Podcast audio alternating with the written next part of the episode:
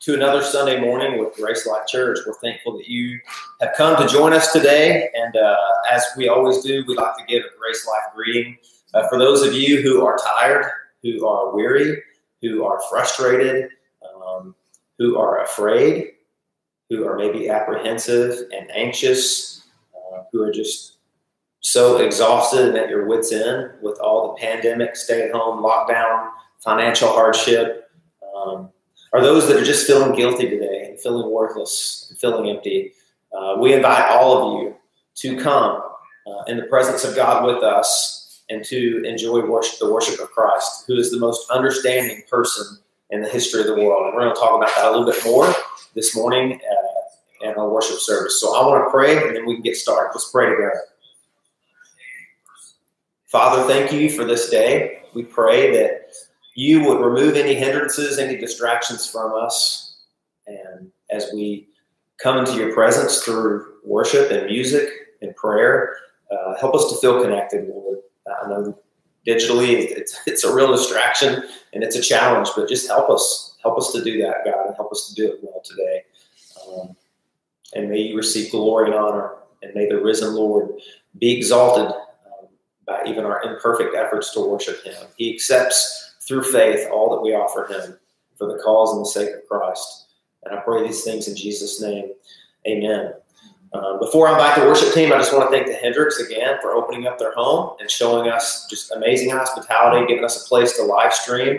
Um, just to tell you, after we sing some songs, uh, I'm going to come back and we're going to do what we did last week a little bit. We're going to interact uh, just so that we can all feel human again. And I don't, I don't want this to feel artificial or synthetic or plastic. I want it to be real. This is not pre-recorded. This is you get the raw, unvarnished, unedited version here. Okay, so we're all together wherever you're at, uh, in your car, in your living room, in your PJs. Um, maybe you just woke up, you're drinking coffee. I'm glad you're with us today. So we'll interact a little bit after we sing some worship songs together and before the sermon. So I'm looking forward to that. So TJ is back with us and Kyle, and they're going to come and lead worship this morning, guys.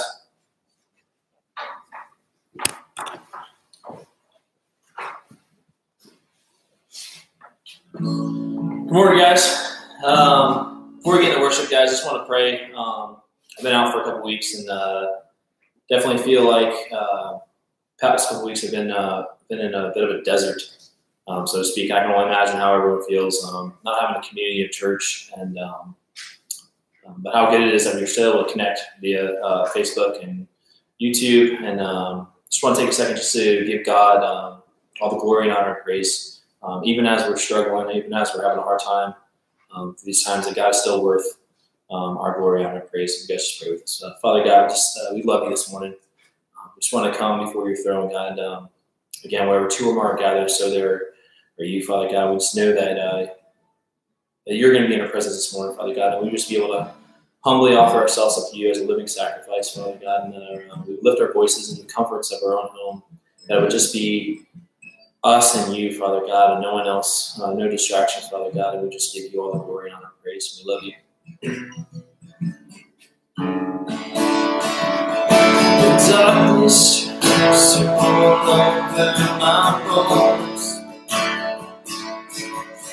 With sorrow comes to joy out. Brokenness Pain is all I know. I won't be ashamed. I won't be ashamed. My fear doesn't stand a chance when I stare in your love. My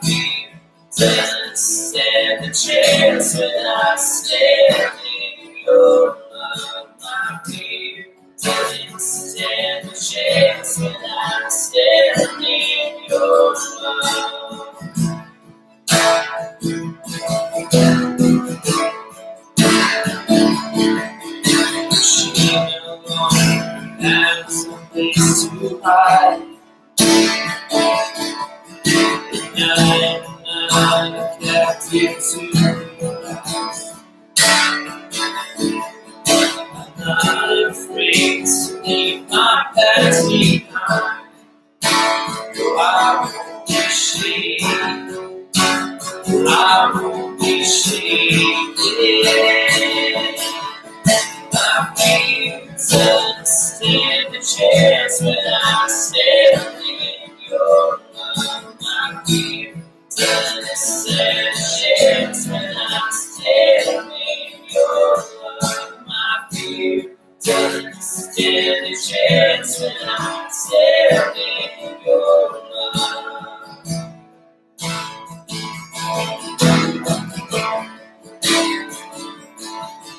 This power that can break off every chain.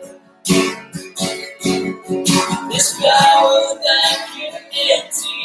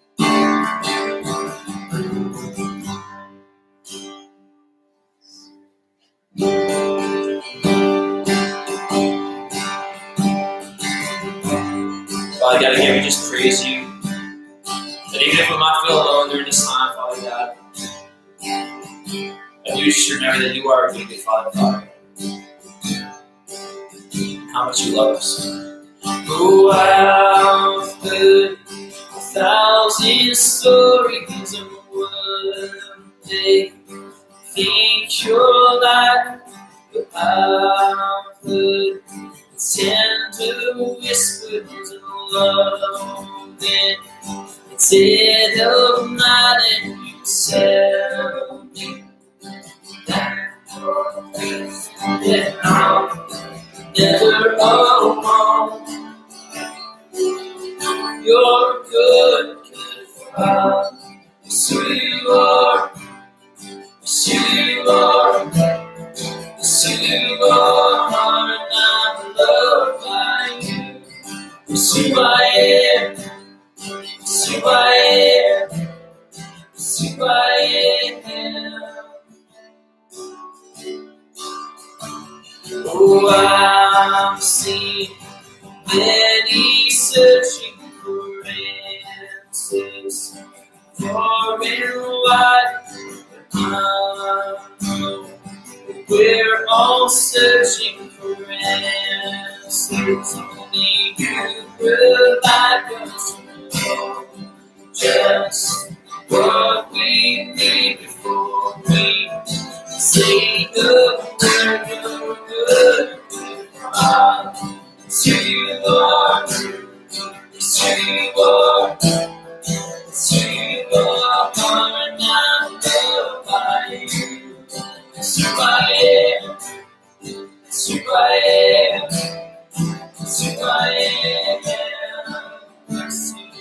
perfect in all of your ways. You are perfect in all of your ways. You are perfect in all of your ways to us. You are perfect in all of your ways. You are perfect in all of your ways. You are perfect in all of your ways to us. Oh, love so undeniable, I, I can hardly speak. Peace so unexplainable, I, I can hardly think as you call. Deeper still as you call. Deeper still as you call. Deeper still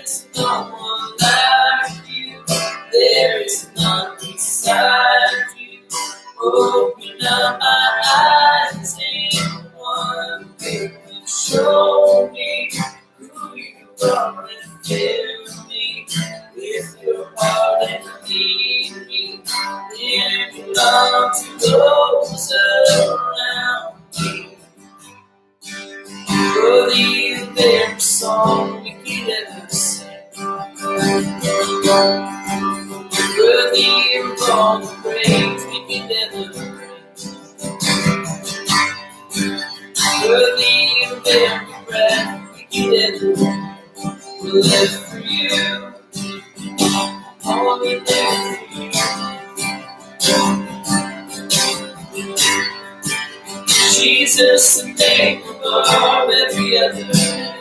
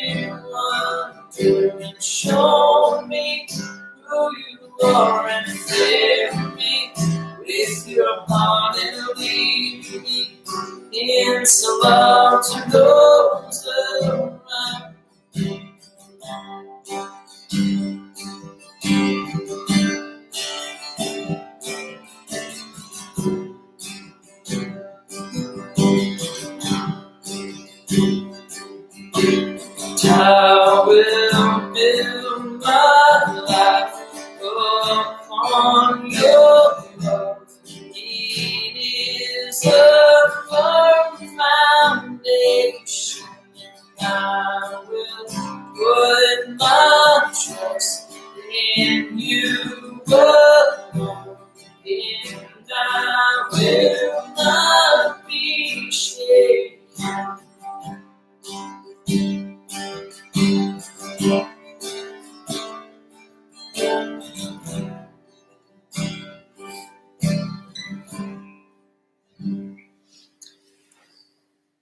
scripture reading will be uh, the book of Isaiah, chapter 50, chapter 55, the entire chapter. It says, Come, everyone who thirsts, come to the waters, and, and he who has no money, come buy and eat. Come buy wine and milk without money and without price. Why do you spend your money for that which is not bread, and your labor for that which does not satisfy? Listen diligently to me and eat what is good, and delight yourselves in rich food. Incline your ear and come to me, hear, that your soul may live. And I will make with you an everlasting covenant, my steadfast, sure love for David. Behold, I made him a witness to the peoples, a leader and a commander for the peoples. And behold, you shall call a nation that you do not know. And a nation that did not know you, you shall run to because of the Lord your God and of the Holy One of Israel, for he has glorified you. Seek the Lord while he may be found, call upon him while he is near, and let the wicked forsake his way, and the unrighteous man his thoughts. Let him return to the Lord, that he may have compassion on him, and to our God, for he will abundantly pardon. For my thoughts are not your thoughts, neither are your ways my ways, declares the Lord. For as the heavens are higher than the earth, so are my ways higher than your ways and my thoughts than your thoughts. For as the rain and the snow come down from heaven and do not return there, but water the earth, making it bring forth and sprout, giving seed to the sower and bread to the eater, so shall my word be that goes out from my mouth. And it shall not return to me empty, but it shall accomplish that which I purpose, and shall succeed in the thing for which I sent it. For you shall go out in joy and be led forth in peace and the mountains and the hills before you shall break forth into singing, and all the trees of the field shall clap their hands. Instead of the thorn shall come up the come up the cypress, instead of the brier shall come up the myrtle. And it shall make a name for the Lord, an everlasting sign that shall not be cut off.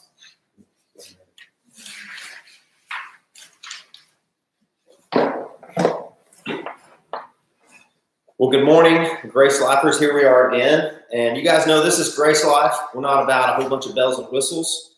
Um, and we're still actually trying to improve our tech here as best we can to serve you uh, very well. So we're trying some things out with the microphone this morning. I'd, I'd love to interact with you a little bit just to make sure that everyone out there, both YouTube and Facebook, can hear me as clearly as possible just make sure your own volume is, is turned up all the way if, if I sound a little low.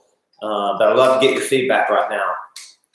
We, have we've, we've scooted the uh, computer back a little bit. We tried to bring the two cameras closer. You know, I'm looking at two cameras right now. I'm looking at the YouTube camera. Now I'm looking at the Facebook Live camera. So that's why my eyes are split back and forth. And I've got a lot of pictures of the congregation back here behind me. Your beautiful smiling faces, and man, how I long to be back with you guys in person, face to face. So, how's everybody doing out there? You, you guys having a great week? Everybody excited to, to worship again this morning? I know I am. Miss you guys. Uh, I was able to speak with Patty Parks uh, and get an update uh, last week. Actually, she left me a voice message and she was just sharing with me. If you don't know, Patty Parks is our Grace Life missionary in Ireland, uh, which is, as you know, like a Ireland's a big, gigantic island, right? in some ways, and it's very close to Europe. So they are taking this probably a lot more serious. This this pandemic, the COVID nineteen uh, virus, they're they're in real lockdown there. She was giving me just some of the requirements from the government. Uh, they can only go out to exercise once a day, and they can stay out the maximum one hour, and they can only go one mile from their house. Uh, they can leave to get groceries, to get medicine, or to go to the post office. And she was telling me that the hospital just right down the road from where she lives, 70 doctors and nurses caught the coronavirus and it spread like wildfire in their community. In fact, her pastor's wife there in Cavan uh, contracted this virus and had to be in self quarantine for 14 days. People brought their groceries. It's really affecting them in ways maybe we don't see here in Volusia County. Um, and so you know, obviously Europe is where a lot of the plagues started, and they, even though it's far removed from this time and, and Arab people have a memory, and it frightened them. So we just want to remember to be praying for her. She's doing great. Ministry continues. In fact, I love it the way that Patty encourages me. She said, "Tommy, the Word of God has not changed, and it's going forth, even on new platforms with with uh, technologically, and so I'm I'm really thankful for that.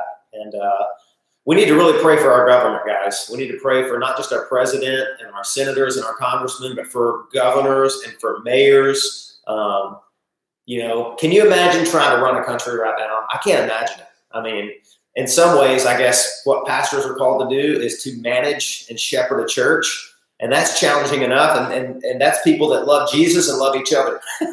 Can you imagine running a country that's divided and that there's hostility, there's political animosity, there's, you know, there's partisan stuff going on? I can't imagine it.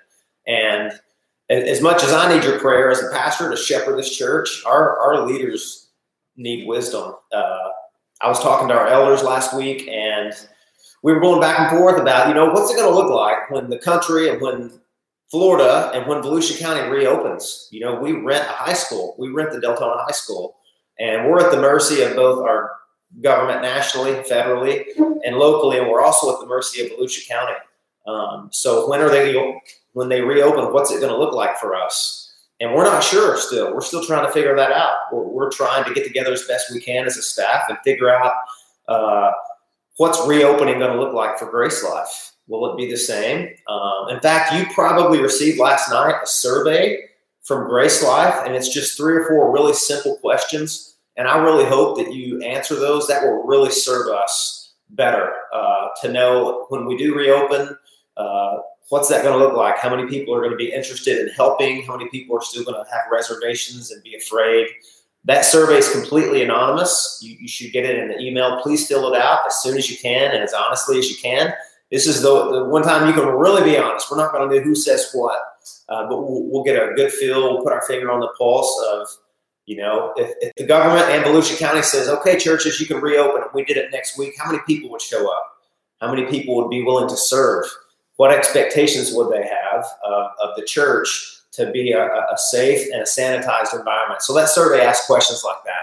So hopefully you guys are, are, are going to be able to to fill that out, receive it, and send it back. Um, trying to think what else is going on. Um, I'm reading some of your comments here. Very good to see all of you guys out there, and I know that you're tuning in. Sounds like the microphone is working. We don't need to make any adjustments. Um, man, I miss you, and I'm praying for you, and I appreciate and feel your prayers. Uh, just an update on the church. I know a lot of churches right now are suffering financially because this is a really hard time for people to give sacrificially and to give faithfully because we don't know what the future holds. Economically, all the predictions are all over the place. Um, but I want you to know that God has taken good care of His church. And I got an update from our financial elder, Steve uh, Ekman, just a couple of weeks ago. And he said, Thank the Lord and, and thank you for giving sacrificially and faithfully. Those of you who are able, it's always an act of faith to give, and giving hurts. And God asks us to give cheerfully, and you guys are doing that, and and I'm thankful for that. Um, and I, I just praise the Lord for for a church that's faithful in that way. And, and others who aren't able, that's okay. You know, God understands. There's the story of the widow who gave her last two mites and then basically went home to die. Um, a lot of people say Jesus is commending her. I don't think he is. I think Jesus is saying this is what false religion leads to, and we're certainly not asking you to give your last two pennies and go home and die. You know, uh, in fact, the church uh, we have a benevolence fund for those of you that are that are facing a crisis. Please reach out to us. You can go to our website and you can find out the ways to contact us and let us know your need. So. Uh, well, that's that's enough updating for now. Uh, that doesn't count for my sermon time. Okay, so we're going to start the clock now. I'm going to pray, and then we're going to jump in the Word. If you have a copy of the Bible, keep it open to the passage that Kyle read from Isaiah 55. Let's pray, and, and we'll get started. Okay. Father, thank you for this opportunity again to come to your Word and to feed, to feast, to delight ourselves, Lord to be reminded again of the rich provision, the abundance that, that you have, this, this amazing invitation that you throw out to all of humanity. That you know our shortcomings, our flaws, our weaknesses, our failures, our rebellion, our insubordination. You are aware of all of that, even more than we are. And yet you still offer, you still offer us a place at your table to come, eat, drink, and to be satisfied and to be filled at your expense, Lord at your expense. It's still very costly, except we're not the ones that are going to pay the bill, Lord. You can take care of everything. You've met our deepest and most profound and significant human need. and you invite us to come and glorify you and celebrate that provision together. And Lord, I feel inadequate. I really do. I feel inadequate and weak and unable as a human being, uh, redeemed in Christ, but uh, in a fallen body with a fallen mind that, that sometimes doesn't work the right way. I feel inadequate to try and do justice to this passage. So would you please send your spirit to come and help me and to give us eyes to see and ears to hear and a heart that, that rejoices in understanding this good news. This is the gospel from the Old Testament, Lord, and it's not just for unbelievers. It's for Christians too who feel stuck and have lost their way and they feel empty or they feel guilty or they feel lost. So there's a word here for all of us. Help us to listen, Lord, and give us clarity. In Jesus' name we pray. Amen. All right. Isaiah chapter 55. Uh, the passage has been read already, and I, I think I just like to start it like this. We all spend a lot of time, if we're honest, trying to prove ourselves worthy, uh, that we belong, that we belong, that we're good enough, that we belong in this community, that we belong in this family, uh, that, that, we would be a great addition to this club or um, to this school or to this business or this career. That's part of our DNA. And, and really, that's the way that the world is structured. That's the way it's set up. So we spend a lot of time trying to prove ourselves, um, whether it's a family, a school, uh, whether it's a purchase of some kind. You guys know this. If you want to buy something, you have to provide credentials, don't you? They have to run the numbers. They want a paycheck stub. They want to know, hey, look, are you wealthy enough to, to make payments on this? Are you up to this? Are you good enough? Or maybe if if you want to get a certain job, then you got to provide some credentials, don't you? This is my past employment history. Here are some references. Here are some people that are going to lie to you about me, right? Here's somebody that's going to vet for me. They're going to say, this guy is legit. He's good enough. So whether it's a, a, payment you're making, whether it's a school that you're trying to get into, they want your official transcript, don't they? Are you really smart enough to be in this school? Have you done your due diligence? What are your grades like? What's your work ethic all of life is like that. We are always trying to prove ourselves that we're good enough, right? All of us are like that. I even felt that way when I was asking my father in law permission for my wife's hand in marriage. I almost felt like it was an interview, but it wasn't. He was very gracious and, and, and very affirming to me. But whether it's a family you're wanting to be a part of, or whether it's a job you're, you're, you're vying for, or whether it's a school you're applying for, or a purchase you're going to make, um, it's that's that's the stuff of everyday life. I even remember earlier this year because of my age, it was time for my wife and I to reapply for life insurance. Uh, you know, the older you get, the more serious applying for life insurance is. And I'm always I'm always opting for the premium for the premium coverage, which which means I'm, I have premium health. I have optimized my health, and so you can't just tell people that hey, I'm healthy. I eat kale. I drink, you know, I drink smoothies every day. No, no, no, no, my friend. They want proof. They want proof. And even if they do a Spanish Inquisition on you, okay, they're asking you all these questions. And it's, I want to say it's ridiculous, but it's not. It just proves we live in a fallen world. People assume you're going to lie. They say, Do you use smokeless tobacco? Oh, no, no, no, I don't do that. Well, when's the last time that you smoked a cigarette? they're going to ask you, you know, okay, well, heck, I don't remember that. Well, they want to know anyway. How many alcoholic beverages do you drink every week? Uh, do you have an ATV? Do you have a trampoline in your yard? Do you ride bulls? They asked all those questions. And then they took blood samples, they took saliva samples, they took urine samples. They don't take you at your word. They want to know are you really as healthy as you say you are? See, and we're always trying to prove yes, I'm good enough. I'm tall enough to ride this ride. I'm smart enough to get in this school. I'm, I'm skilled enough to work for your company. All of life is like that. And it I know that sounds awfully American, but it doesn't matter. You can go anywhere on the globe and you'll find some form or version of this. In fact, I was watching a documentary last year. This was so troubling to me. It was this, you know, it, you hear it was this deep, dark jungle in the middle of the Amazon forest, an Aborigine tribe. And this was a rite of passage for young men who were coming of age and they were going to prove that they are ready to be a man. They're good enough to be a contributing member of this little village. So, you know what they had to do? 12 year old kids had to climb up this rickety tower built with bamboo sticks and tied together with vines. And they had to tie a vine that was about this big around to their ankle and dive off the top of this 100 foot tall, rickety, shaky tower uh, and come inches from, from hitting the very bottom. And the only thing that kept them from death was this little vine, and in many cases, friends, that vine would snap, it would break. And so they would hit head first, they would break their neck, they would many of them would die, some of them would be paralyzed for life. And I guess the gods have made their choices, right? It's terrible. It's terrible. Uh, but if you survive, you're ready, you're worthy, you're good enough. The gods have smiled their favor on you. There was another documentary I watched, and this is the worst. This is this was the worst the, the coming of age, the rite of passage for you to be a, an upstanding member of this village and to be a warrior was you had to go into the woods and collect something called bullet ants. Have you guys ever heard of bullet ants? You know why they call them bullet ants? Because their sting is the equivalent of being shot with a rifle. If you've ever been shot by one, you would know that, right? So their their their sting is the worst. It's the top of the most excruciatingly painful sting of any insect in the known world.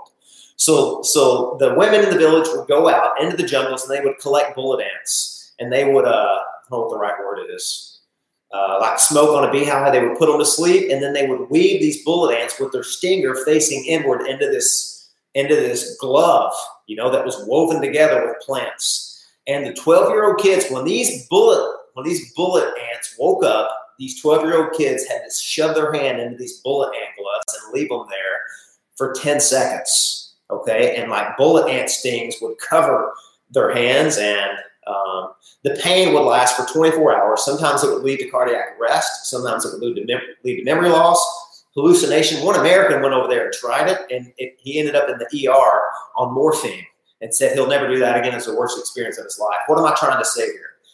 All I'm trying to say is we spend a lot of time trying to prove ourselves. We're good enough, smart enough, pretty enough, fast enough, tall enough. We're worthy to be in this or that, right? Um, but life calls our bluff, doesn't it? Life calls our bluff. And really, what Isaiah is all about, for those of you that are familiar with this book, it's it's uh, one of the major prophets, not because it's more important, but because it's longer. There's 66 chapters in this book. And the first 40 chapters of Isaiah, 40 chapters out of 66, are all about judgment. It is. It's it's like everybody gets nuked. Okay, the prophets get nuked because they perverted the word of God. The priests get nuked because they misrepresented God and they and they've not loved and shepherded His people. Um, the people get nuked. The men get nuked. The women. Uh, everyone is committing gross idolatry. In fact, that's most of what you're going to find in, in the early chapters of Isaiah. Is Isaiah calling out the people? He's calling them back to covenantal faithfulness. He's calling them on their sin, on their rebellion, on their spiritual harlotry, and choosing other gods from the pagan nations around them. I mean, Isaiah is telling the people, You blew it. You absolutely blew it. You had one job. you had one job in the world. God called you, He made you His people, His special treasure, the apple of His eye, and He sent you into the promised land to be a blessing to the other nations, to say to all the nations around you, This is what God is like. And this is how we live our life in light of that. This is how He changes us. This is how God is our treasure. He's everything we need. And they absolutely blew it. They compromised. They vacillated. They sinned. They rebelled. They deviated and departed from God's covenantal guidelines. And so the first 40 chapters is God calling them out. And He's saying, You're not worthy. You haven't done what I've asked you to do. You have blown it. That's why you're in exile. For those of you that don't know, Isaiah was written to people that were banished. They were living in Babylonian captivity. They were like in prison, spiritually speaking. God was chasing them and, and disciplining them like wayward children because they were. But then something really radical and shocking happens in the last two, the last third of Isaiah, starting in chapter 40, but really it culminates in this chapter right here, Isaiah 55. And it is the most shocking and surprising and wonderful thing that you could ever read. In fact, it's so shocking and so surprising that a lot of uh, liberal critical scholars do not believe that Isaiah wrote this chapter. They don't believe that Isaiah wrote anything past chapter 39. Do you know why? Because the subject changes. That's exactly what the gospel does, friends. It changes the subject from judgment to grace, from what's wrong with you to what's right about God, from your problem to what God has done through Christ to change your problem. But it's so shocking and so surprising that that uh, liberal scholars say uh, this is a different author, this is a different Isaiah. In fact, they, they do it three times. They say there's up to three different Isaiahs who wrote this scroll, but they're wrong. It's not. It's the same Isaiah because it's the same God. And, and his message should be just as shocking and surprising and also liberating and freeing to us as it was to them. Because what God is going to say is, I know that you come up short. Uh, just like the, you know, when you fill out the application to get into this school or to get this job and, and or to get this loan, and they send you word and they say, "Look, we've ran the numbers, and I'm really sorry. We have bad news. Uh, thank you for applying, but it's just not going to work out. You know, you're not pre-qualified, or you don't make enough." Uh, the first 39 chapters was that, but then chapter 55, chapter 40 on really, but chapter 55, it's shocking and surprising because God says, "You don't measure up." You're unworthy. You're sinful. You have fallen under my judgment. But guess what? I love you anyway, and I still want you. So come on anyway. You're not qualified. You're not worthy, but I want you anyway. Somebody has made a way for you to come back and be reunited to your family. It's God putting the family picture back up on the wall. And guess what? Your faces and your names aren't blackened out, they're highlighted. He's proud to call you back to himself. That's what's so shocking and so amazing about this. In fact, one man named Dan Allender, he said this few words could be more important for an understanding of the gospel than this surprise. surprise. And man, I really want us to feel the shock and the surprise of the gospel this morning, even though we're going to look at it from an Old Testament passage, Isaiah 55. This is the gospel because it talks about, look, come, come, this great invitation, come to me Come and be part of this feast, this celebration, this party. Uh, come and buy wine, come and buy milk, come and eat bread, be nourished, be strengthened. Join the celebration uh, without money and without price. Come and buy without money. Isn't that surprising? Doesn't that sound weird? I mean, is this author delusional? He's inviting us to come and buy something, even though we're broke. We're broke and we're hungry. That's the name of this sermon, actually. Broke and hungry at our wits' end. But God's inviting us anyway. Why? Because provision has been made. The bill has already been taken care of. Somebody picked up the tab on our behalf. And they're not angry about it. They're not put off by it. They still very much want you to. That's the way you say thank you. You come and you celebrate at this feast anyway.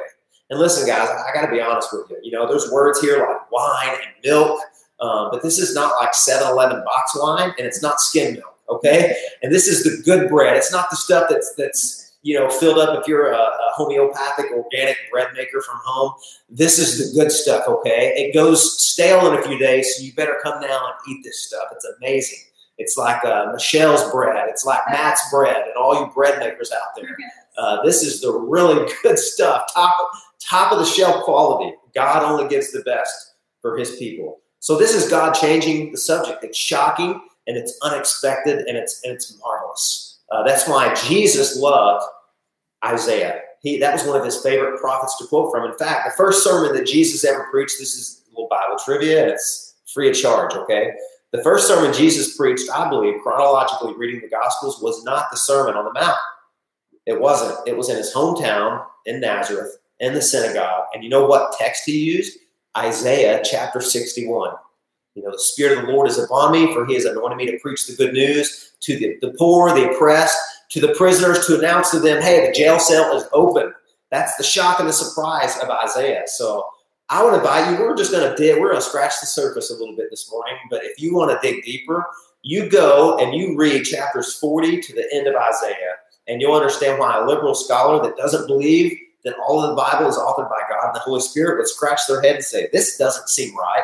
No, it doesn't. It doesn't seem right, right? It's it's it's counterintuitive because what we deserve is judgment, and what God offers us is grace, forgiveness, pardon. What we deserve is to be in prison, and what God does is come and unlock the prison doors and said, "Come forth, my people, and be free. Be free." So that's what this is all about. This passage has been entitled. Uh, the great invitation, Isaiah 55. And it is, and it is. And if, if you know Isaiah, you'll know that this passage, the great invitation, comes on the heels of uh, the great suffering servant from, from Isaiah 53, right? And the great blessing in Isaiah 54. So um, the suffering servant is the one who comes and does what Israel couldn't do. Israel failed. They didn't represent God in the world, and they're judged for it, but that's okay because God is going to send somebody who represents him perfectly. He's going to send the true Israel. He's going to send an Israelite who doesn't have a spot and doesn't have blemish and is going to actually tell the world and show the world what God's really like. his suffering servant is going to do that. And that's what Isaiah prophesied in chapter 53. And in chapter 54, he's talking about the global blessing that's going to come from this, the redemption that's going to come from it. So, chapter 55 is all about now, everyone come and enjoy this celebration. You are all invited. And it is shocking. And we're going to see just three things. I want to show us three things that these this invitation tells us about ourselves, okay?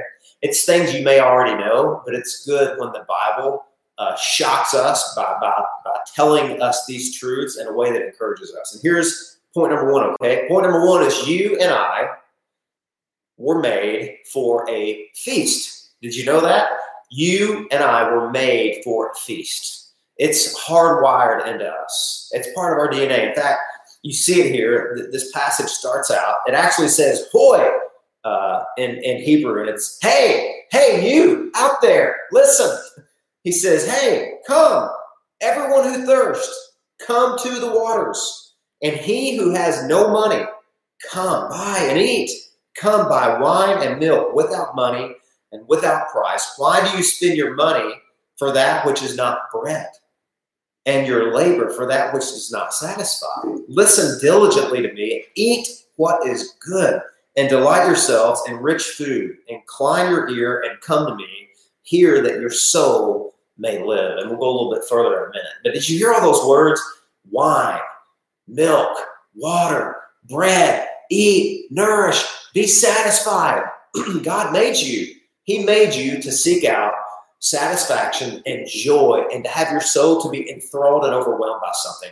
And you will find something to be overwhelmed and th- uh, enthralled, excuse me, um, and to be satisfied by. You will. You'll either find that in God, in Christ, or you're going to look somewhere else for that. And he addresses that in a minute. But listen, you don't have to be embarrassed or hide the fact that you are on a quest for joy. You are, and I am.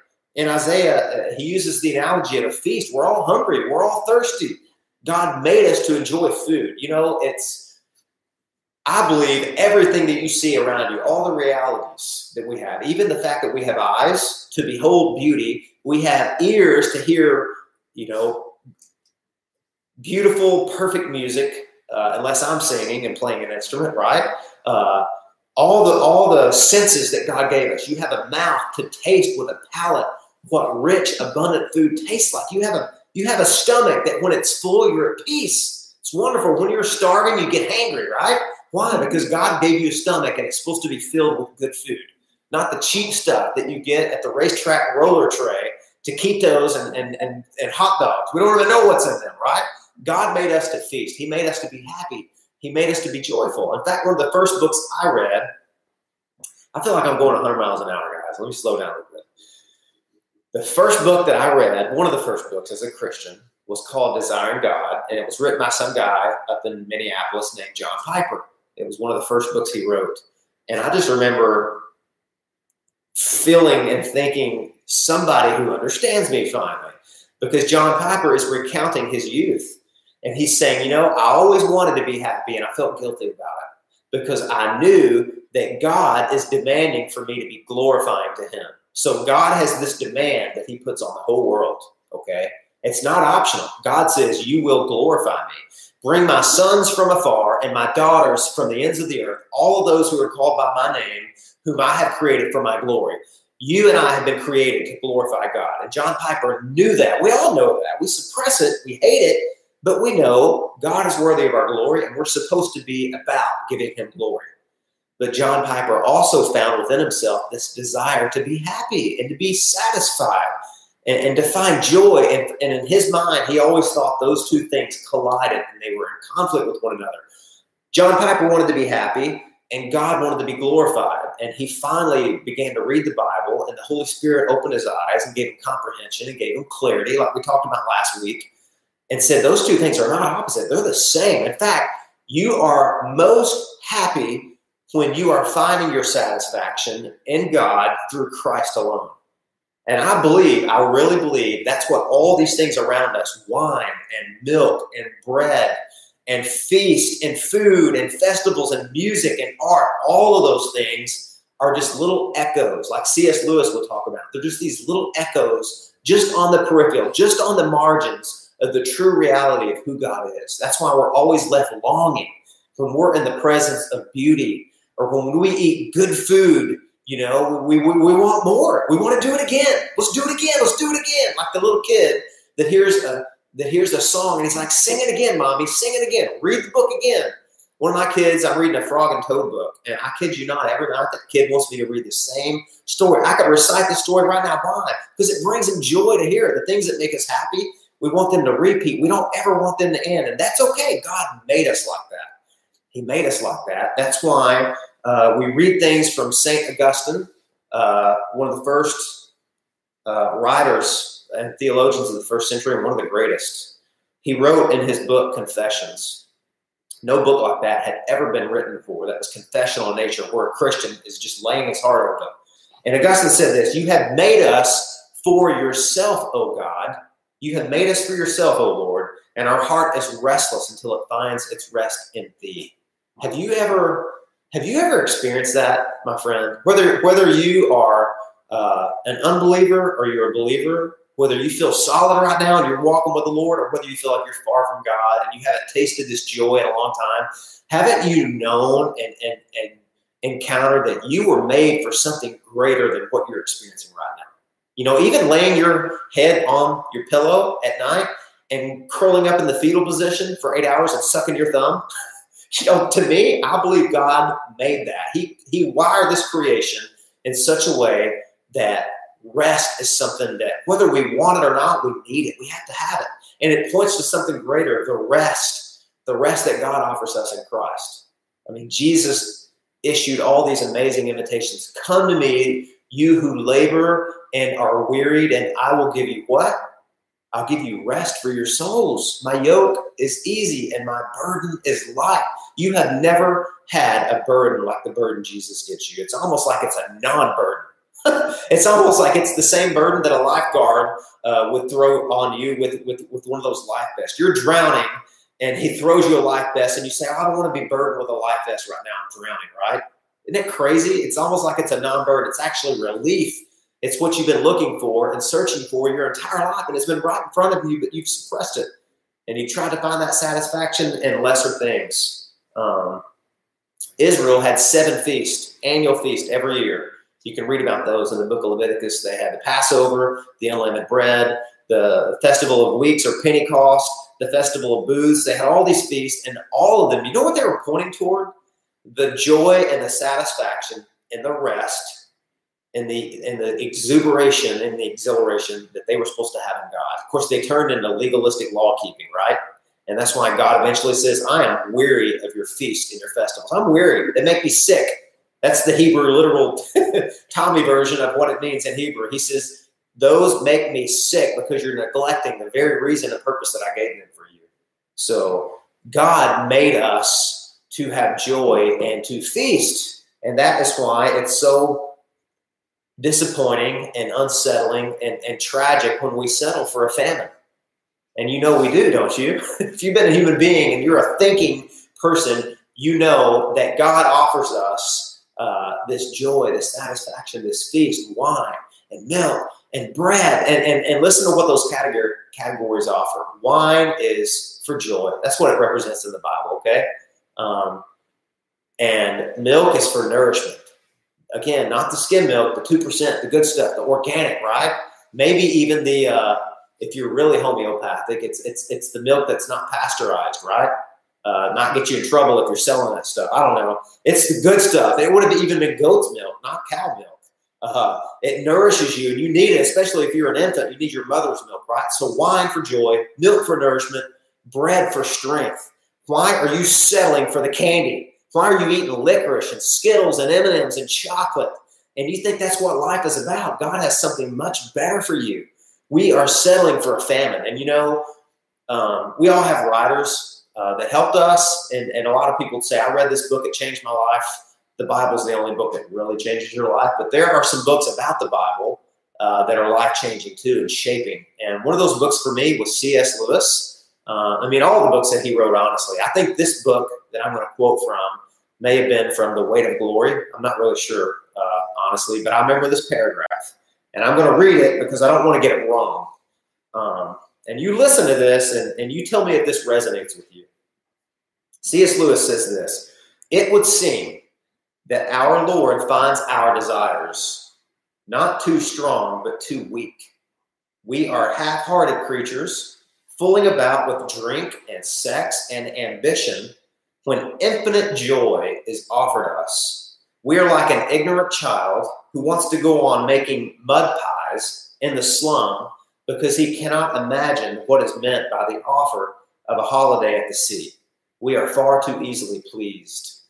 I don't know why, but the imagery of, of Lewis's uh, fascinating mind and imagination stuck with me. I see this little kid, and he's in a dirty street, maybe with syringes and just gross, disgusting, leftover, rotting food and some dirty sand, and he's making a mud pie in the street by the gutter.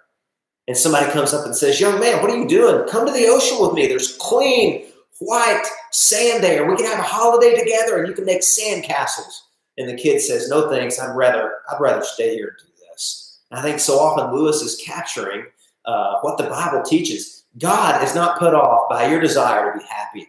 He is saddened that you have settled. He's, he's unhappy and sad and grieved that you have settled for something that he knows is not going to bring you lasting joy and hope and satisfaction. In fact, it's going to take you so far away from God's original purpose to you, and your life is going to take on a meaning that is actually despair. And that's what another prophet, Jeremiah, talks about. He says in chapter 2, he says, Be astonished, O heavens. Be astonished.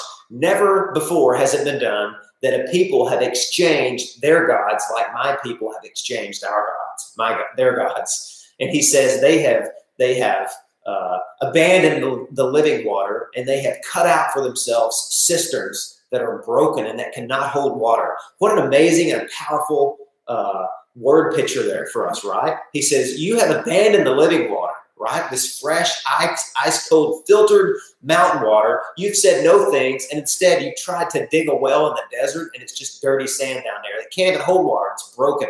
And you've settled for that. You've left God, and you've settled for this, and this is your new life. And, and not only that, but now you think God's not interested in helping you. And all of that's a lie. That's a lie that a lot of us believe, and it's so hard for us to cut back through the confusion and the, and the hedge of lies to get back to the truth. And that's why what God is saying to us here is, is so shocking, but it's so refreshing. You and I were made to feast, and God is the true feast. And we are settling for a famine. We are like the little kid that's ignorantly making, you know, mud pies and, and the dirty slums because we won't take God for his word and go to the go to the to the beach to have a holiday with him. You know, John John Cheever was a was an American novelist, and he wrote this. He said, The main emotion of the adult American who has had all the advantages of wealth, education, and culture is what's the main emotion, John? Disappointment. it's disappointment. Disappointment, disillusionment, depression, maybe anger. I could add all of those. Anxiety, apprehension, maybe guilt and shame and fear that you're not what you know you should be you're not where you ought to be. Uh, that's why a lot of people have a midlife crisis well before they're midway through life because they've tried everything and none of it worked. And they're so disillusioned and disappointed and put off. And then on top of that, they have believed the lie that now the only thing waiting for them is God's judgment because he's so angry, he's so incensed, and, and the only thing he's interested in doing is making them feel their own rebellion and the pain of their mistakes. And that's just not true. That's not true at all. You've got Isaiah 55. I mean, you've got the whole New Testament with Jesus saying, How I have desired to take you like a mother bird takes her chicks under her wings, but you were not what? Able? That's not what he says. You were not willing. You were not willing. So now your house is going to be left you desolate. This is Isaiah. He is making this surprising appeal. It is a surprising appeal. He's saying, Hey, you come and and and be satisfied return and be changed that's what this whole chapter is really about so uh, one of my favorite writers to, to read ray ortlund he said this he said our world is a vast marketplace of unsatisfying but costly remedies for our god-shaped longings but we're not very smart shoppers isn't he right we're all buying something you know uh, we're all buying something and, and it's not producing what it promised um, and that's really the last point that I want to camp out on. We were made for a feast. but we settle for a famine. But thankfully, that's not the final chapter. Thankfully, there's a chapter 55, right? Because check this out God's invitation still stands. He is still interested in you coming. to party has just gotten started, and and there is plenty of provision. The wine hasn't ran out. The milk hasn't ran out. I bet you've never drank milk at a party, have you? Well, God's party is different because there's nourishment, there's joy, there's strength, there's purpose. This is amazing. God's invitation still stands. But first, we got to talk. That's what I love about this, man. God's not just going to sweep everything under the table. He'll forgive you of all your sins.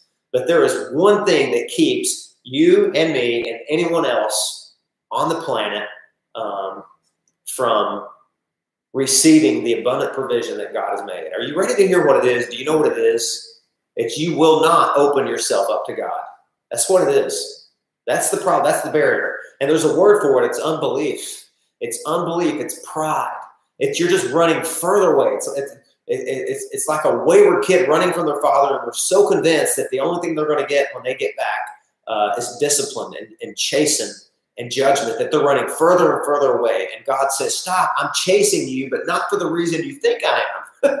if you would turn around, I just want to take you to a party. That's what God is saying. Look, judgment has been placed on somebody else. And the success that you were supposed to secure, somebody else succeeded for you, and they are offering as a free gift their success. It's your success. Their victory is your victory. So God's invitation stands, but He wants to have a talk with you. Now, I'm a father. I've got kids, from ranging from toddler to teenager. And if you were to stand outside our window on any given day or night, any time of the day, really, just be honest, you might hear these words Stop! What are you doing? Why? Look at the mess you're making. Let's think about this. Let's talk about this. You would probably hear that that voice. And full disclosure here, it would be my voice. And it would be me talking to my kids. And I would be telling them, look, what you're doing is not working. It's not working for you. It's not working for me. It's not working for our life. We got to talk about this. How did you get here? Where did you go wrong? what decision making process were you involved in that led you to this place right now? You know, don't you love the fact that God is so reasonable? You know, my voice, if you would hear it, it would sound full of annoyance and frustration and anger, and I would feel exasperated and, you know, ready to crack the whip, so to speak, metaphorically, right? Um, but that's not when you hear God's voice reasoning with you, and He does all through this book, really. Even the chapters that are filled with judgment. Do you know the very first chapter in Isaiah, verse 18? God says this Come and let us reason together. Though your sins be like scarlet, I will make them white as snow. They'll be white as wool. That's isn't that amazing? I mean, what other religion? It's okay to talk about these things. You go and you explore every religion in the world, and you tell me which of them has a God that will do that. Come and let's reason together. You've sinned. You've messed up. You've ran away. You've rebelled. You deserve punishment, but let's talk about this. I can forgive you. I can give you a new start. I can hit the reset button. I can make you a new person. What other religion or what other God can offer that? Only God. And He does that again right here. He offers you a, a, a new beginning, a new start, like permanent change. But first, a conversation has to take place. And here's what the conversation starts with God says, Why do you spend your money for that which is not bread, and your labor for that which does not satisfy? Listen diligently to me and eat what is good, and delight yourselves in rich food, and incline your ear and come to me. Hear that your soul may live, and I will make with you an everlasting covenant, my steadfast, sure love for David. God is saying, Look, you've got to come, you've got to listen. So, see, now the analogy changes. Before we were talking about eating and drinking, and now it changes, and he's talking about listening. So, what's the feast? The feast is God's word. You've got to listen to God. You've gotta you've gotta reevaluate His word. You've gotta open your heart up to God, and you've gotta admit, okay, this life that I'm living and have chosen for myself is not working out. I'm stuck. Things are not good. I am not happy. My joy is not where it should be and where I want it to be. And I've got to own up. It's because of the choices that I've made. I'm not a victim here. And I know we all start there. We know what? If it, if it wasn't for my boss or if it wasn't for my wife or if it wasn't for my kids or my church. And look, all of those places, organization, people, there's there's there's blame to be had there. I, I understand. I'm a pastor. I'm not perfect. I've hurt people, and you know what? Confession and repentance and reconciliation uh, sometimes need to happen in those cases, right? There needs to be leaders and dads and, and, and families that own up to their mistakes and own up to their sin. But I will tell you that this, even when that happens, still until we acknowledge our own personal responsibility um, with the, the, the, joylessness and the rebellion and the waywardness we have in life, that's where real change happens. Even if those things out there were fixed and were perfect, you still got this to reckon with, right? that's what God is saying. God is saying, Come and listen to me, eat my word, and your soul will live, not theirs. This is where real change happens. Here's what I'm trying to tell you the change that you most desperately need, God knows where it starts. And it's not out there with somebody else or some other organization or your family or your dad or your mom or your kids or your employer or your spouse. It's right here, right here in your heart. That's where God does his work. That's where the plow of God's word has got to come in and it's got to break break through that surface layer that's crusted over and hardened by just a, a, a challenging life and just callous and cold, God's got to churn it up and break it up and say, You got to open yourself up to me. Because listen, my friends, this is the most shocking thing at all. This is the most shocking thing at all is that God will never be put off by you opening yourself up to Him and humbling yourself in His presence. Ever. Not ever. God says, Come to me, all you who weary and labor. And I, He promises to never cast anybody aside. This is an invitation and what's so interesting here is that, you know, the, the person that you think God would be after the most, the one that's put together, the one that's got it all figured out, the one that's, man, they got their daily devotions, they've memorized their scripture, they got their kids and their family in order, they're crushing it, they're killing it, man, they're at the top of the game, so to speak. God's not going after those people. Why? Because they haven't felt the real impoverishment, really. And that's not to say anything negative about people that uh, are walking with the Lord, praise God for that. You know, I long for for an extended season like that, right? But but so often my shortcomings and my sins and my failures and my flaws come into come into play. I'm I'm looking at them and I'm thinking, God's God doesn't want me anymore. I failed Him. You are the person God's most interested in coming for, but you got to open yourself up to Him. You know, God goes after the weak people, the marginalized people. God goes after the people that really are the victims, right? That really have been beat down by life and have made poor decisions. Those are the people he's most interested in chasing over. That's the truth. In fact, I want to read. Uh, I want to read this quote. I'm reading a book that, that my friend Melissa gave me. Um, and man, I forget the name of it. Dane Ortlund wrote it. Somebody can make a comment. And I think it's called Lowly and Gentle, Low or Gentle. It's it's gentle I, and lowly. Gentle and lowly. Thank you. And here's what I appreciate about about Dane Ortlund. Number one, He's the son of one of my favorite writers, the gospel ninja himself, Ray Ortlund. Um, but Dane Ortlund, he said it took him seven years to write this book. And I, you know, this is another topic for another day. Uh, but if somebody's just going to take a few blog posts they wrote and make a book, or take their journal and publish it, um, this guy has. That's okay. Maybe somebody will buy it and read it, and I'm sure it'll be helpful. This guy has thought long and hard about who is Jesus who does Jesus really say that he is? Just, just look at him in the four Gospels. Who does he say that he is? What's he say about himself? And how do his actions back that up? The whole book's about it, and it's just been blowing me away. And here is a paragraph I want to read uh, that, as somebody said, you could read this paragraph to me every day for the rest of my life, and, and I'd give you a hug because I need to be reminded of this. And maybe you do too. Maybe whoever you are out there, we never know. All the people, maybe you're maybe you're not commenting but maybe you're eavesdropping on this live stream from YouTube or Grace Life, and maybe you are really, really stuck right now. And maybe you've never been to church a day in your life, but you know you've heard about Jesus, right? You've heard uh, about Christians and about churches, and maybe you believe the hype. Maybe you believe some of the people that have hurt in their history. It's just filled with a bunch of hypocrites. But maybe you're you're stuck in life right now, and I, I want to read this to you. This is for you, okay? Dane Ortlund wrote this. Who could have thought up such a savior? He's talking about Jesus. Who could have invented Jesus? Jesus is not trigger happy. He is not harsh or reactionary or easily exacerbated. He is the most understanding person in the universe. Not just, there's more. Just hit the pause button. Who is the most understanding person that you have ever met in your life? Ever. Jesus so far surpasses them. He's the most understanding person in the universe. I just wondered do we think of God that way? Because Jesus came to show us who God is and what he's like. the God of the Old Testament is not different than the God of the New Testament. Jesus is the same yesterday and today and forever. He is God's word incarnate. He is the word become flesh, right? So what Isaiah is saying about come and listen to my word, Jesus is God's word become become personal, right? He's the most understanding person in the universe. The posture most natural to him is not a pointed finger, but open arms. Jesus is accessible for all his resplendent glory and dazzling holiness, his supreme uniqueness and otherness. No one in human history has ever been more approachable than Jesus Christ.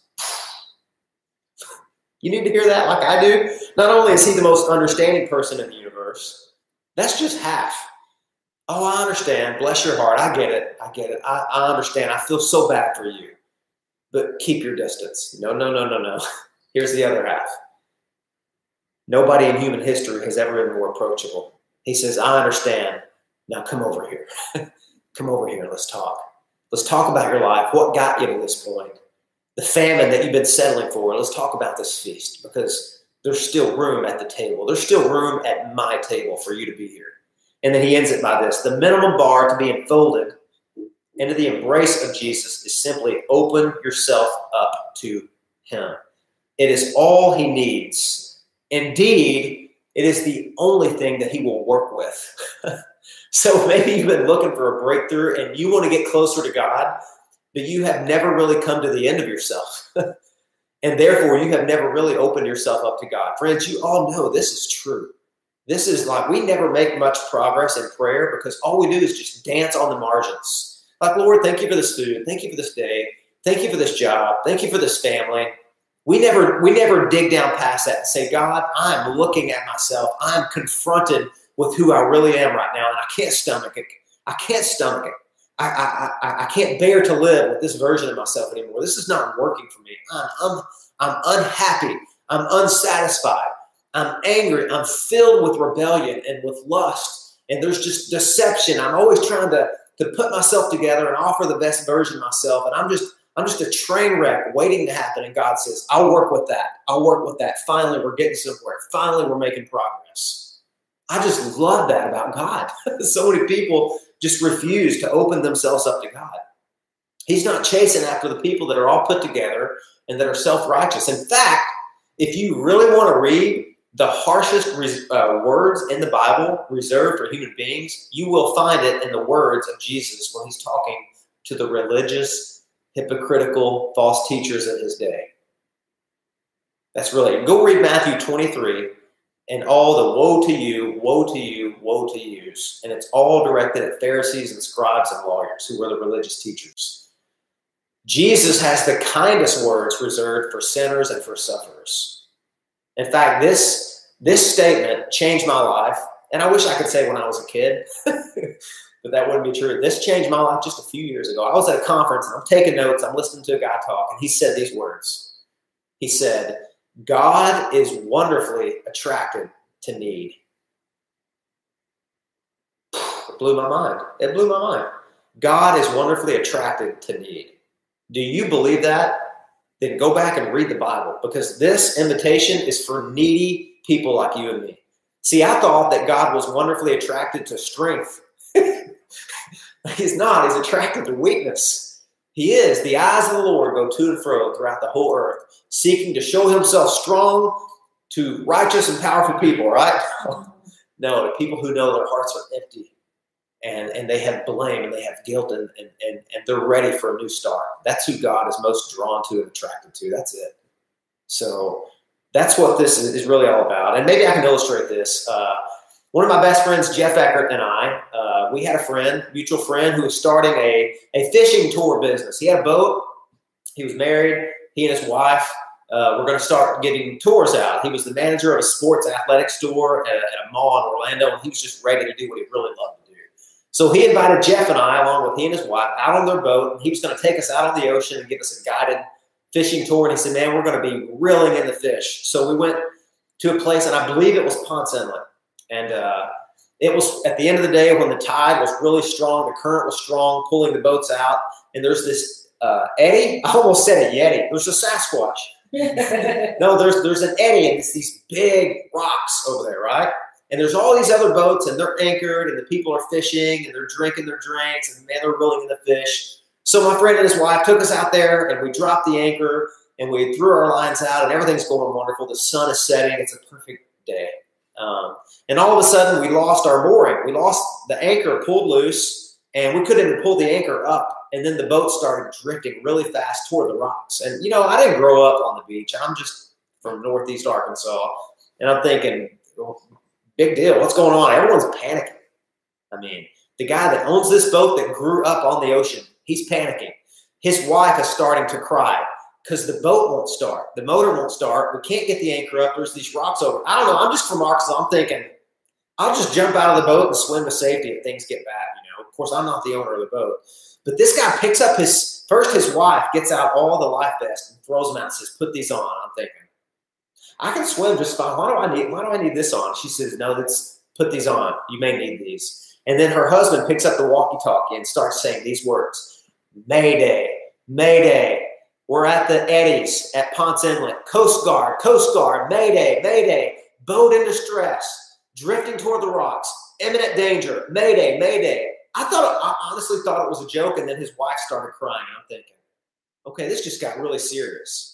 Now, thank God we weren't very far from the Coast Guard headquarters there.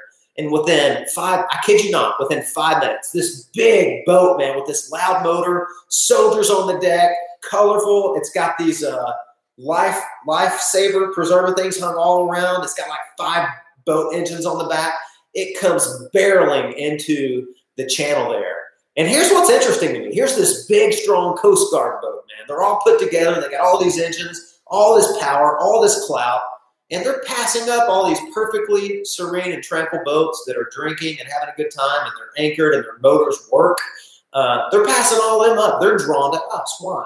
Because we're in distress, man. We're headed toward the rocks. We lost our anchor. We lost our boat. We got life jackets on. We're waving. We're jumping. Uh, this guy's on the walkie-talkie. His wife's crying. The Coast Guard came to us. Why? Because we're desperate, man. We're in need. We called them. We said, Mayday, Mayday. I got a feeling. I got a feeling that a lot of Christians have never been to that place. See, we think that's for just the that's for the people on Skid Row, right? That that that have empty syringes from the night before. That's for the people whose whose families are absolutely falling apart, and it is for those people too. Don't get me wrong, but sometimes I think Christians we don't really believe these promises are for us and they are. Maybe you just never picked up the radio and said, Mayday, Mayday, life in distress. Know that I have been created for a feast, but I have been settling for mud pies in the slums. Will you come and get me? God, come and get me and change my life because I am helpless. I've tried everything and I need a new start. If that's you, I'm telling you, friends, there is hope because Christ has made the payment for you come and buy wine and milk without money and without price. You don't need it. God's already paid your way to be there. And I could go on and on, but I'm just going to say one more thing. Okay? One more thing, because there's a beautiful promise at the very end of this passage, and I'm just going to touch on it. I should have done a series in Isaiah 55, but I feel like we're series, we have series fatigue. There's been one series after another, so this was just a standalone. But check this out. Look at verse uh, Let's look at verse 10. Check this out with me. This is a really familiar part of the Bible that most people sell themselves short on. And I'll show you why. Verse 10 For as the rain and the snow come down from heaven, and do not return there, but water the earth, making it bring forth and sprout, giving seed to the sower and bread to the eater, so shall my word be that goes out from my mouth. It shall not return to me empty, but it shall accomplish that which I purpose and shall succeed in the thing for which I sent it. Amazing promise, right? No matter what, God's word, and I believe the word that Isaiah is always talking about here is the gospel. The gospel is going to fulfill the purpose for which God sends it. right? It's not going to come back empty. It's not going to come back void. It's it, it's it's going to accomplish the means for which it was sent, right? Amen. Hallelujah. But I got a question for you. What is that purpose? What is the purpose that it was sent? Have you ever wondered that? Like, why do we sell ourselves short here? Um, okay, uh, what if I were to tell you, hey, look, I've got a purpose for your life, and I'm going to fulfill it, and it will be met, and we will have success there. Would you have a question? Uh, okay, great. Uh, can you tell me what that purpose is, please?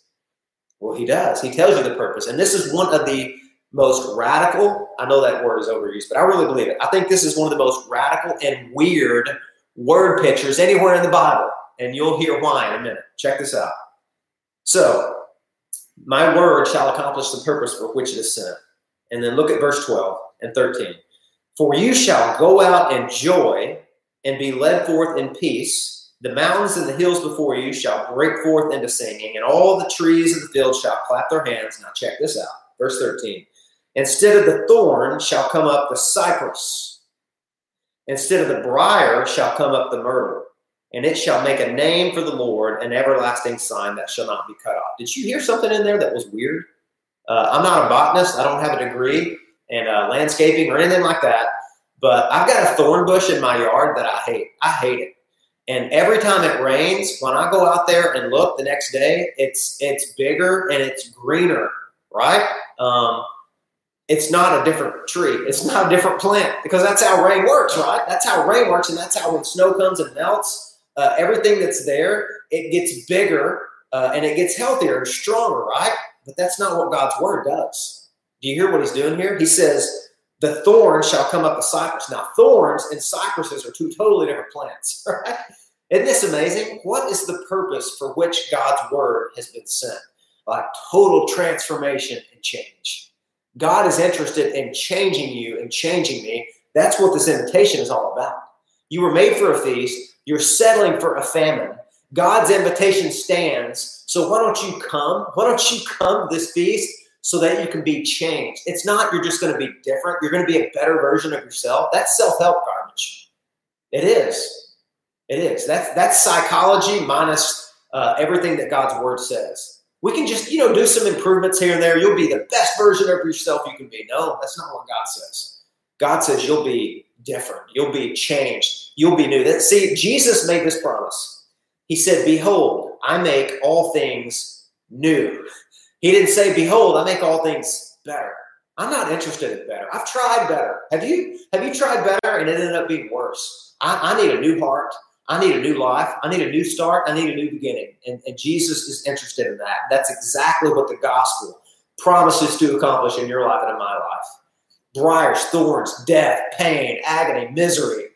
Well, how about a myrtle tree? How about a cypress? How about something strong and something that's planted by the water, which is cypress trees typically grow in water, something that can sustain itself. I mean, Jesus came to the woman at the well and he said, Are you tired of drinking this water at the well when you just get thirsty again?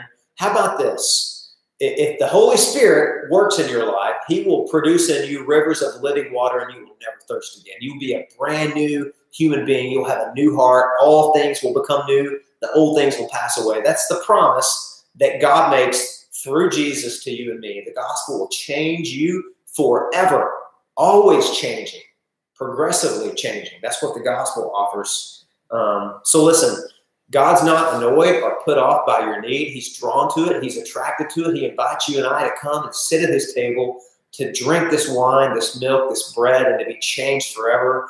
Hallelujah. What a Savior. Uh, that's the message for today. And I hope whether you're a regular Grace Life member or whether you're somebody that, that, that caught this live stream today, I hope that that engages you, that God is making these glad appeals. Do you want personal change? Do you want to be satisfied? Are you tired of the emptiness and the misery? Um, then come to this feast and be changed. Oh, everyone who thirsts, everyone who's hungry and who's empty, come to the water. Without money and without price, your way has been provided. Your sins can be forgiven. You can have a new start and a new heart and be changed forever. Amen. Let's pray, and then Diane's going to come and give us some uh, announcements. Lord Jesus, thank you for this unblushing promise that you make to us in your word. I pray that we believe it, God. We believe it and we act on it. It is too urgent to ignore. Uh, it's too urgent to ignore, Lord. It's too important to dismiss and to scoff and mock at.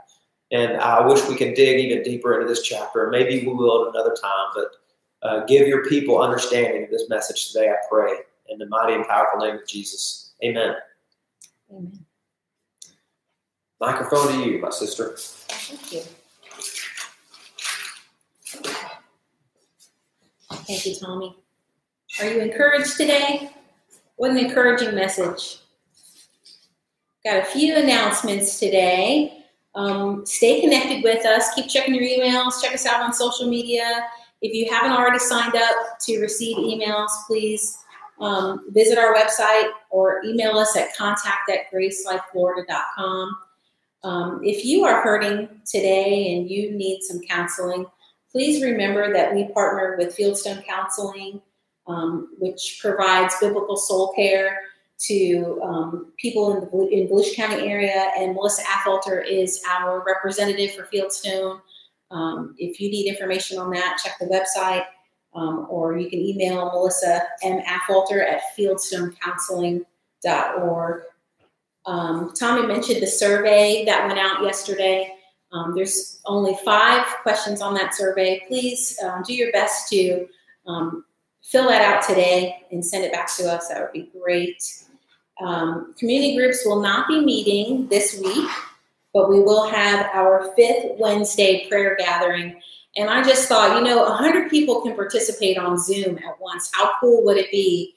Um, it would be awesome to have 100 people normally gather at the Nugent's house when we usually do it, but that would probably hard uh, be hard to do. But wouldn't it be awesome if we had um, just a bunch of people on Zoom on um, Wednesday for our fifth Wednesday prayer gathering?